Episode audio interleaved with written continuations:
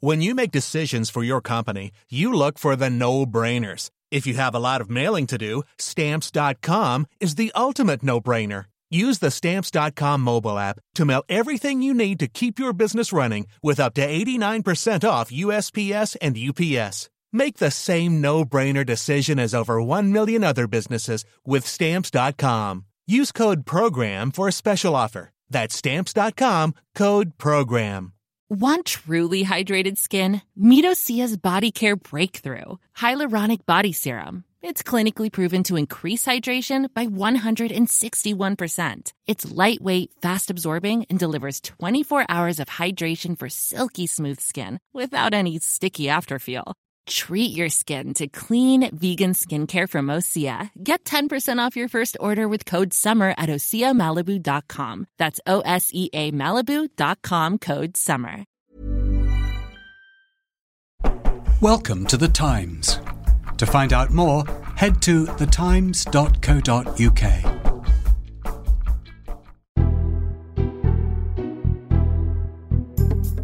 Hello and welcome to the Times Opinion Podcast. My name is Tim Montgomerie, and this week I'm joined by two columnists, Danny Finkelstein and Libby Purves, and also Peter Kellner, president of the YouGov polling organisation. The most lasting and impressive thing about the coalition may end up being the fact of it that it lasted and was stable at a time when the country needed stable government but hadn't voted for one. But there was more, in particular, that it enabled cuts to be made with remarkably little social unrest. There was also less.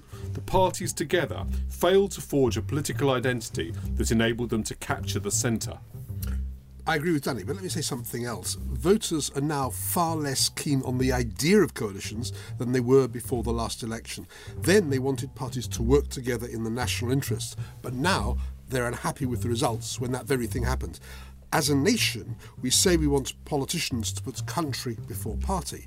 Nick Clegg did just that and in spades, and look what's happened to his ratings excited that scientists have discovered not only Richard III's scoliosis and head wounds, but also what kind of worms he had and how much fish he ate. Some idiots now want to dig up Shakespeare and poke around his bones. Wrong and silly. An artist is not a statesman or a monarch and should be judged by the work alone. Anything else is impertinence. well, we'll look forward to coming back to that later, but we've got to start with politics, a lot of politics. I hear there might be a general election coming, there's rumours of it.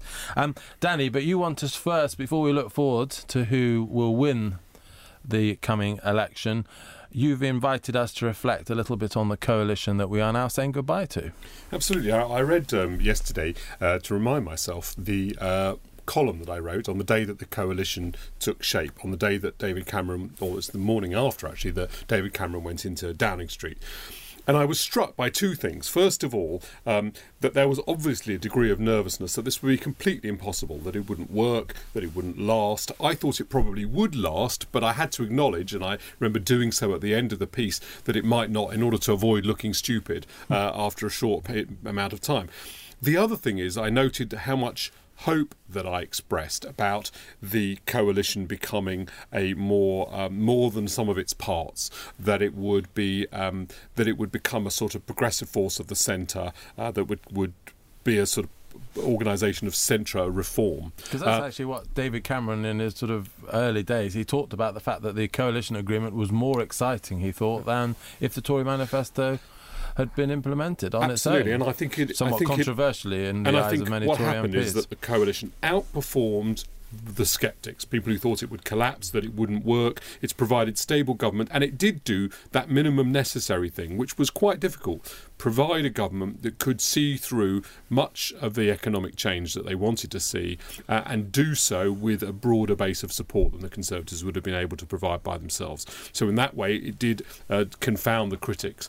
But it didn't reach the biggest hopes. Uh, it hasn't created for the Conservative Party an, uh, a, a, a, sort of um, middle identity. In fact, um, on the contrary, people have probably sort of thought the Liberal Democrats were the party that provided all the social concern, the Conservatives the hard economic edge, and it may have done both parties harm. Mm.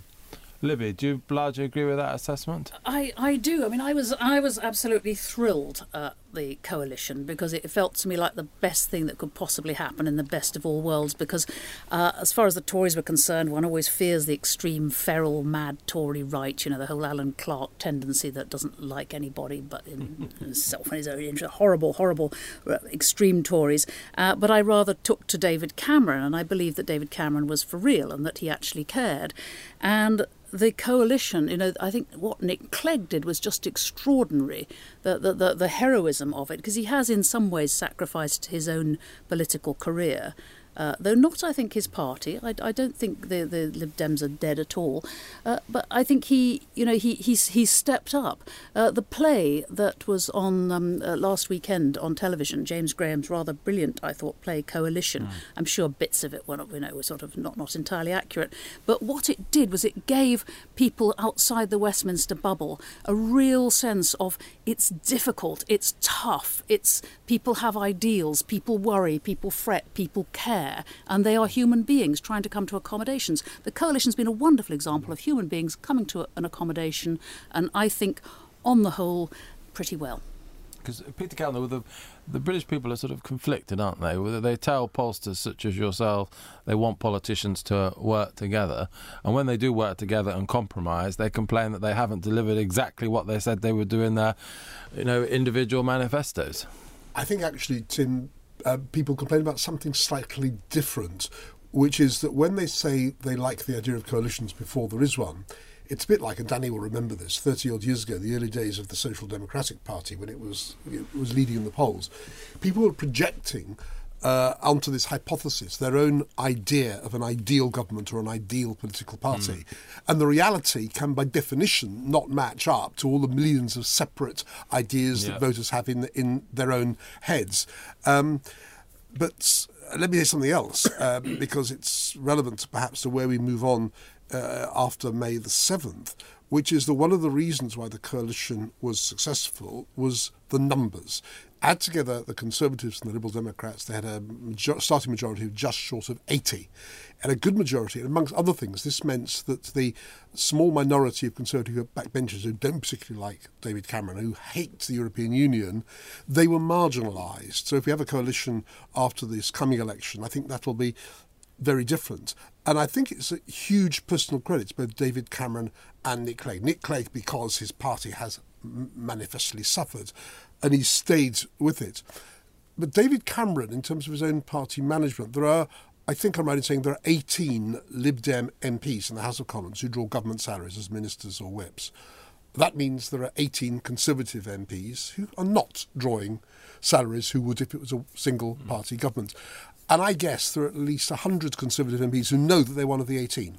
Um, and you should not underestimate the extent to which Tory backbenchers feel that their own careers have been hobbled by coalition, necessary though it was, vital though the arithmetic um, made it. So I think both David Cameron and Nick Clegg deserved genuine credit for how they've uh, how they managed it. What I under- misunderstood, I think, on day one of the coalition, um, you know, it was it was a sort of mistake of analysis. Really, was that some people who voted Liberal Democrat would never be attracted by the coalition. They walked off from the Liberal Democrats almost immediately and could never come back.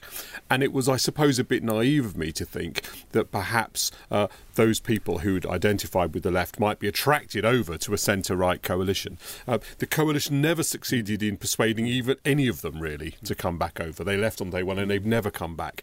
Um, and uh, that may prove to be actually decisive in a general election. I think that group of people who went over from the Liberal Democrats to Labour could prove decisive. You think they've gone to Labour? I think there's probably quite a few went to the Greens. Mm. You know, I think quite quite a few sort of sort of wandered off to the ultimate mm. project your own happy dreams party. Mm which is the yeah, Greens. But, but, but, I, I, I, want to just get back a little bit to the coalition just before we um, go into the look, look, to the future because I think you're all being a little bit rosy about the coalition, if I may say so, because a lot of people out there, if you look at the approval ratings in your polls, um, Peter, people don't by almost two to one, I think, disapprove of the uh, uh, uh of the coalition. And uh, there are things, you know, the, the, central mission of this coalition was the elimination of the deficit. Mm. We still have one of the biggest deficits in in Britain's history. One of the biggest issues for the public is immigration. Immigration hasn't been brought down to the tens of thousands, it's actually about net 300,000. There's the broken promise on tuition fees. There's a lot, actually, that the electorate have due reason to be disappointed with this coalition. But, Tim, we've got to separate out the public's conception of the coalition as a phenomenon and the performance, Sure. economic performance. And when the public say that they don't think the government has done that well, and it's about 30% who support what it's done and 60% who say it's not done well, that is um, because uh, principally living standards are now no higher or barely higher than they were five years ago, and people don't feel their own lives have improved. And when we at YouGov look at attitudes towards the government, they think they give the government uh, good marks for turning the economy around and for cutting the deficit, leaving aside the arguments as to the, the, the objective truth about those things. The public's view is they did well, but on everything else, the public think the government has failed. So on living standards, on crime, on immigration, on on hospitals, on schools, they think the, the, the government's not done very well. But this is a verdict on a government. And I think if you'd had a single party government with, with the identical social and economic performance, mm. you'd have more or less the same figures. This is a verdict about government, not about coalition per se. Aren't people, I mean, you're a pollster, you, you will know, um, aren't people nearly always dissatisfied with what the government has done in the preceding five years? I mean, sometimes they vote mm. for it again with gritted teeth and, and, a, Particularly and a shrug. in a period when circumstances across Absolutely, the world I, have been I think, very and, and the, the fact that the, you know the the, Euro, the mm. the immigration from Europe, obviously that those were mm. deals which were signed years and years ago by completely different people, and it's very very difficult to get that down. So I, I think the I think public discontent is is not particularly The- about there what the coalition's the- done. I think it's just I general would- public discontent. The government have largely, Danny, haven't they, done very well at things that they didn't promise, like job creation and reform of the public services and economic growth.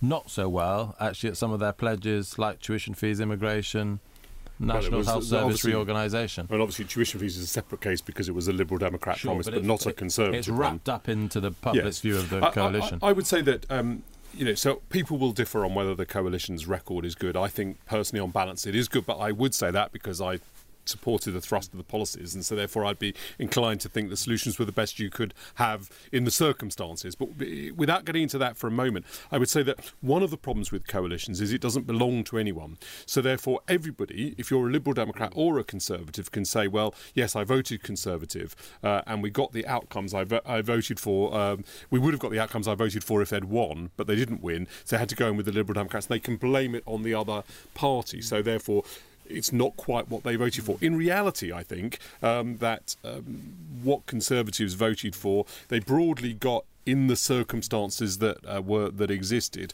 which were very difficult and much more difficult than the Conservative Party said they were and possibly should have knew that known that they were. and Peter are desperate to come in. I don't know which one to let in first, but we'll be chivalrous and let Libby in first. Uh, Oh, that's sexist. chivalrous, Texas I not just- chivalrous. I- I I, can't just- win anymore. I just want to pick up on, on Tim's thing about how they, they didn't deliver things they promised, but they mm. did deliver things they didn't promise. Well, this is about life. Mm. You might have a chap who has absolutely promised to get some shelves mm. up in the kitchen and has not done so. On the other hand, he has unloaded the dishwasher. He has solved some major problems with the children. He has he has sort of rushed off and s- now dealt with he's that. being sexist, talking about done- men doing their kitchen work. but he's done other he's done other things. I think you do what seems to be possible at the time, and Yeah. I think it's very childish if, if, if voters say, "Oh well, they didn't do that one thing." Li- Li- Lynton Crosby's view, Peter Kellner, is that um, the voters will not think much more than the economy was in a mess five years ago, and it's pretty good now. Would you largely agree with that? I agree with that uh, uh, uh, as a pollster, and people still blame Labour more than the Conservatives. Five years in, the figures haven't shifted about who you blame. Normally, when a government's in two or three years, people stop blaming the, the, the previous government. And that change hasn't happened. But let me say It didn't something. happen in America either, No. did it? With Barack Obama right. and George Bush. But let me yeah. say something as, as a citizen rather than a pollster. You know, the um, some of the things the Conservatives or the coalition promised, which haven't happened, to cut immigration to tens of thousands, to cut to eliminate the deficit um, uh, by now, um, uh, to cut public spending massively. Well, I'm jolly glad as a citizen that they failed on those three things because had they succeeded uh, with fewer immigrants and a, and a massive deficit reduction program and, a- and, a, and a public spend program public spending cuts, this economy would be on the floor. It is because uh, we've still uh, um, had immigrants coming in into a growing economy. It's because George Osborne has turned in the last couple of years into a secret Keynesian that the economy is doing rather well. So as a citizen, I'm jolly pleased that some of these big promises have been broken. Well, I'd like to come back on that, but uh, probably time is against us. But uh, can I ask you, in terms of failures of the coalition, just briefly before we move on to look to the future, what has this coalition left in the next government's in tray that will be most pressing? Well, I mean, it has yet to finish the deficit reduction. Uh, and um, whether you regard that as a failure or just as a result of, of, the Eurozone crisis, that remains the biggest item in the in tray of any incoming government. Um, I, I think the NHS reforms were botched. Um, and um, it sounds like that anyway. And then the new new government has got to choose between whether to start another round of reform uh, or to sort of live with the previous um, yeah. set of reforms. And it remains the Did case. that was the biggest mistake of the coalition. The yeah, NHS reforms, yes, I do. Um, yeah. I do. Although, yes, I do. Although. Um, whether it ultimately will be the biggest one that they pay a price for electorally, or whether the NHS would always have been tricky, I don't know. Uh, whether the reforms themselves, uh, and, uh, but uh, certainly electorally and politically, my strategy for the Conservatives would have been a 10 year programme of massive reassurance on the National Health Service yeah. to try to overcome this deficit problem, combined with a, with a, with a, with a, a policy of hypothecated tax. Peter, what would you have in I, the in tray? I, the I think the three things that they've they've botched and, We're not going to leave anything problem. for Libby between the two of you mentioning all these things. Um, well, I'm, I'm, sure there'll be plenty left for, for Libby. Um, I think they've botched Europe, and we've now heading not just for a referendum, but but a, a relationship between um, Britain and the rest of the European Union, which I think is profoundly unhealthy because David Cameron has, at each point in the last five years, has played a narrow tactical domestic game and I think unnecessarily alienated potential allies for reform of the EU across the continent. I think they botched Scotland the last 10 days of the referendum, admittedly following our YouGov poll, which showed the no leads disappearing. Um, and I think now yeah. Scotland is a massive problem, which it needn't have been. And perhaps the other big thing in the, in the in trays is housing. Um, ah, would, a, lot, a, a lot housing, of we, yeah. a lot of the policies have been around financing, which if anything stoked demands. You know, with interest rates on the floor, this is the time for the governments to borrow a lot of money to invest in a lot of new housing. Um, I think they could have done that. I don't think the markets would have been frightened by that, um, and it's left the next government to do.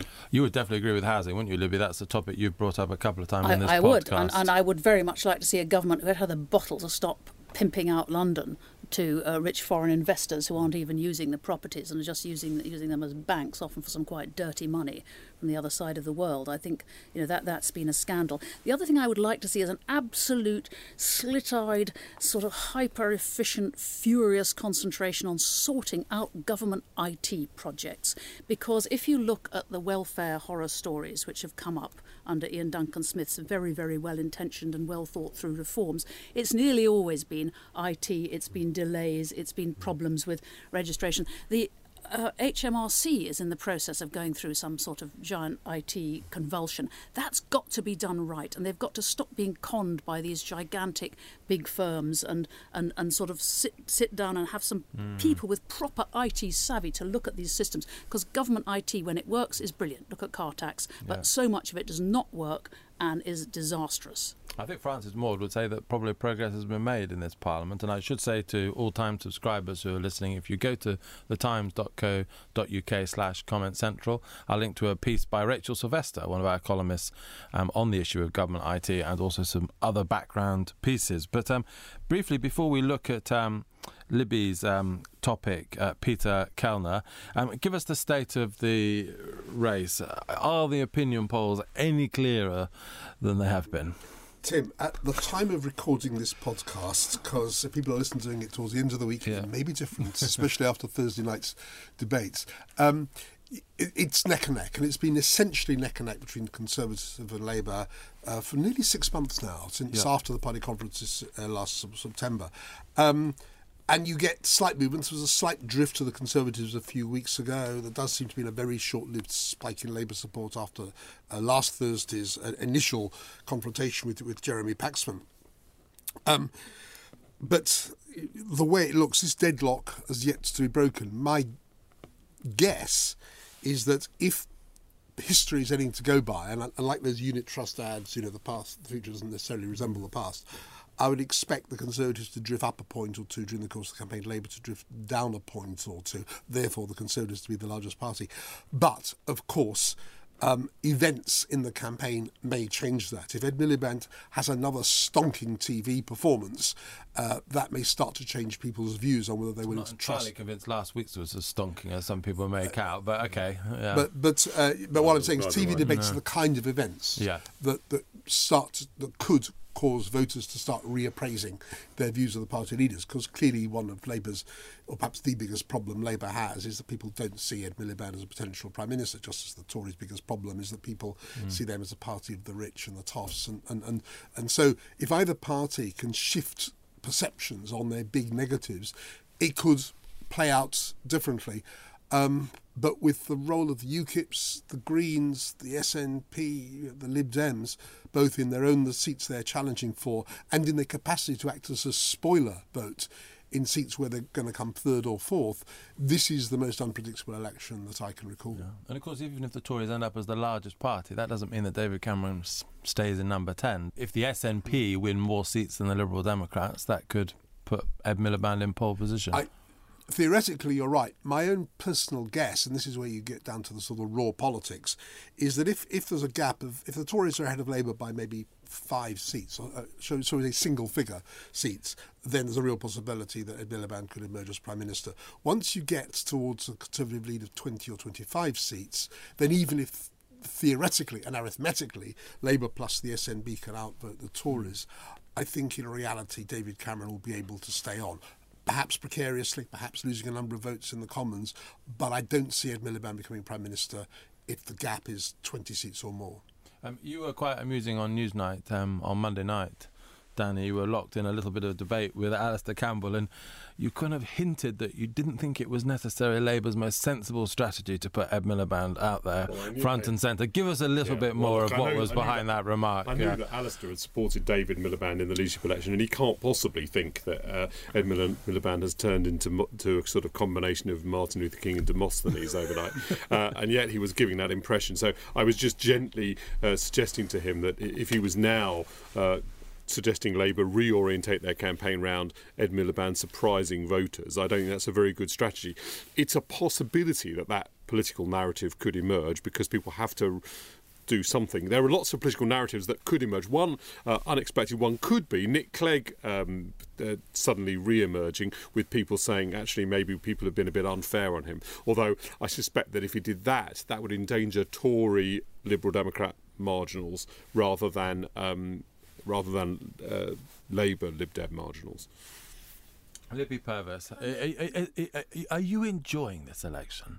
I, I'm sort of starting to, but can Oh, I make can I make yes. my one wild card prediction, Yes, please? Because I was absolutely We'll hold you correct. to it. Be, be, be warned. Bang correct. Down. I was right about the um, Scottish referendum, uh, down to the percentage. Uh, Mm-hmm. Okay. You know, ab- absolutely. bet money on it? I predict. I did. I Ah. won a Scottish fiver. Uh, He hasn't paid me yet, but uh, there you go. That's because he's English. Uh, I I don't think there is going to be this great Scottish SNP landslide of Labour wiped out completely and SNP. But I just don't think that's going to happen When you say Labour won't be wiped out completely, what do you think they'll in have? Scotland. I mean, uh, Sure, sure, sure. Yeah. But what are you talking? They'll win ten seats, twenty seats, thirty I can't. seats. I can't do the figures, but I just. I think I keep reading about how you know this is this is, this is going to be it. It's going to be enormous. It's going to have an enormous effect on Parliament. I just do not believe that is going to happen.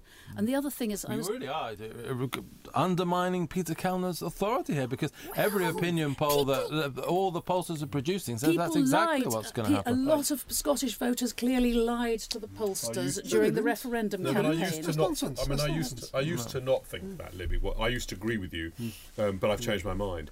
And what's changed my mind is just more and more of a qualitative opinion seems to be backing. I think it's a bit like the Conservatives in '97, the campaign I worked on for John Major. And there was nothing we could do, nothing we could say that would shift people. And it isn't like voting for independence; it doesn't have the same consequences. So I think, I think actually, I think the SNP will get this this large wedge. Can I, can I just say, can I def- defend not just you, God, but the pollsters generally in Scotland, in that all the pollsters, the day or two before, the sort of, all the polls that came out on the morning of the referendum, had uh, no winning, and it was on either on 52 or 53 percent, with the yes on 47 or 48. We at YouGov on the day went back to people we'd polled earlier in the week, and we found a clear on-the-day shift from yes to no. And on the night of the referendum, before a single vote had been counted, there were no exit polls. I went on the television and said we think no have won by 54 to 46 percent, I remember you and doing the that, result yeah. was 55 to 45. To be within one percent. Um, you- had people been lying to us, we would not have been that close. I made my bet three weeks before that.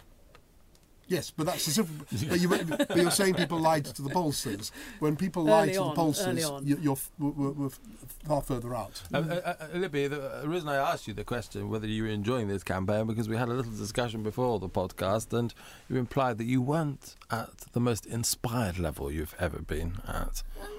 No, I, I'm not. But I, I, I'm, I'm very, very interested. I think the business of this fragmentation of, of the Greens and UKIP and the SNP and so on is is going to be very, very interesting.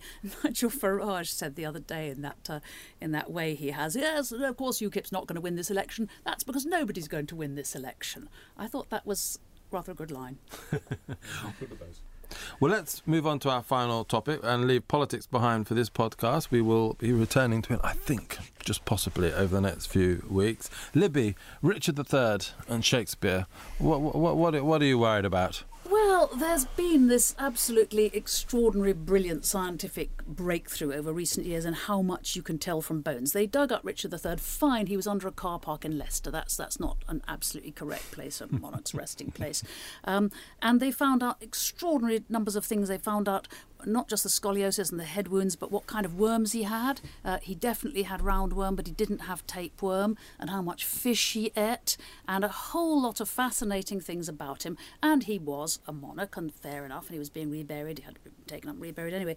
But now there's this move to get Shakespeare's bones up from under that church in Stratford, and um, and check out everything about him. And you know, did he have VD? And you know, possibly, you know, what did he eat? And did he have worms? And maybe he died of something different. And did he take cocaine? They can tell this stuff from bones. And some scholars are absolutely overexcited about this. Think, oh, we must do this. We must do this. And I hate this. I think an artist has a right to be judged on their work on what that work says to you. Shakespeare says still an enormous amount to us.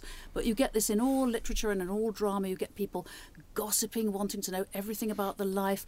Biographies are fine, they're hmm. interesting, but they are basically gossip. The best they can ever give you as an extra to the work is a bit of compassion for the circumstances under which the poor Why don't we have some bone it. analysis? They can tell us a little bit more, take us closer to the truth But, then, but rather than not, to the what is gossip. the truth? The truth is in the artwork. I mean, I, I, I go to the theatre a lot, I write about theatre a lot, and I find myself always wholly uninterested in which playwright is married to who and which actor's married to who. I don't care. It is what it does for you as a piece of art at the time. And I think this grubbing around in Shakespeare's grave will teach us nothing about what he said, what truths he spoke, what impact he can have on us still today and does regularly.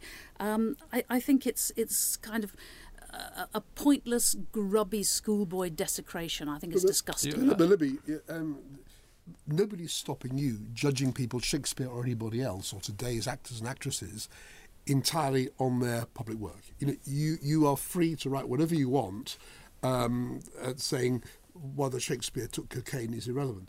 What right have you to stop other people who perhaps have a different view from gathering the raw information to allow them to make a, a, a different judgment? It's a grave in which a living man was buried. I, I would say um, a slightly odd confession that I, I on my iPod I organised all of the Beatles songs in the order in which they were recorded, and um, then I listened to them from the beginning in order to be able to see whether I could make some judgments. And I, it turned out that when the Beatles recorded "I'm a Loser," a song that I'd never previously enjoyed very much, um, that was a change, and you could tell it from listening to the to the songs in the right order. Uh, when I then went back to find out about the songs, I found that "I'm a Loser" happened just after the Beatles met Bob Dylan and started using marijuana. In other words, the use of marijuana had made us a change which was understandable, interesting, and clear, and led to my greater comprehension of much of the work that took place after Beatles for Sale. I use that um, example partly because I'm more comfortable Shall with it than I am up? talking. Uh, I am more comfortable than talking about um, Shakespeare, but I, I don't agree with the school of thought on art that says. Um, the artwork stands for itself. We have nothing to learn from biography. I think it's uh, the work that David Cesarani, for example, did about Arthur Koestler and his attitude towards women uh, was absolutely critical. Uh, I'm trying to understand George Orwell through reading, uh, you know. Christopher Hitchens and his uh, critique of Orwell's life uh, through reading biography, all those things add hugely to one's understanding. And so, you know, my view is a little bit maybe this is sacrilegious. When someone is dead, they're dead, and um, he's been dead a long time. I don't think anybody's going to be offended by, um, you know, who who has a sort of stake in Shakespeare in terms of being a relative or something by doing this, and we could learn a huge amount. Uh, but what, what exactly do you think that we would learn? That he maybe took cocaine? Well, that would be fascinating. In, in what way would that be fascinating? Well, we might learn all sorts of things about the type of work he did and the influences he So- was so under what- when he so- did it. should- greatest playwrights in British history was somehow using So drugs. Would Noel, that Noel Gallagher, to use another low rent example, always said that it was a good thing that he used cocaine rather than marijuana because all the people he knew who used marijuana were asleep in their bedrooms in Manchester. And um, Where, where are you going to draw the line? I want to know where you're going to draw the line, Danny, as to when we can go into graves and uh, fossick around in people's bones to find out things which they Well, I wasn't didn't proposing a to know. general rule. Shakespeare seemed fine to me. And um, the, so, if you're saying it's the Lennon? thin end George of the wedge, I'm against the thick end. Um, you know, the the the uh, I, I was I.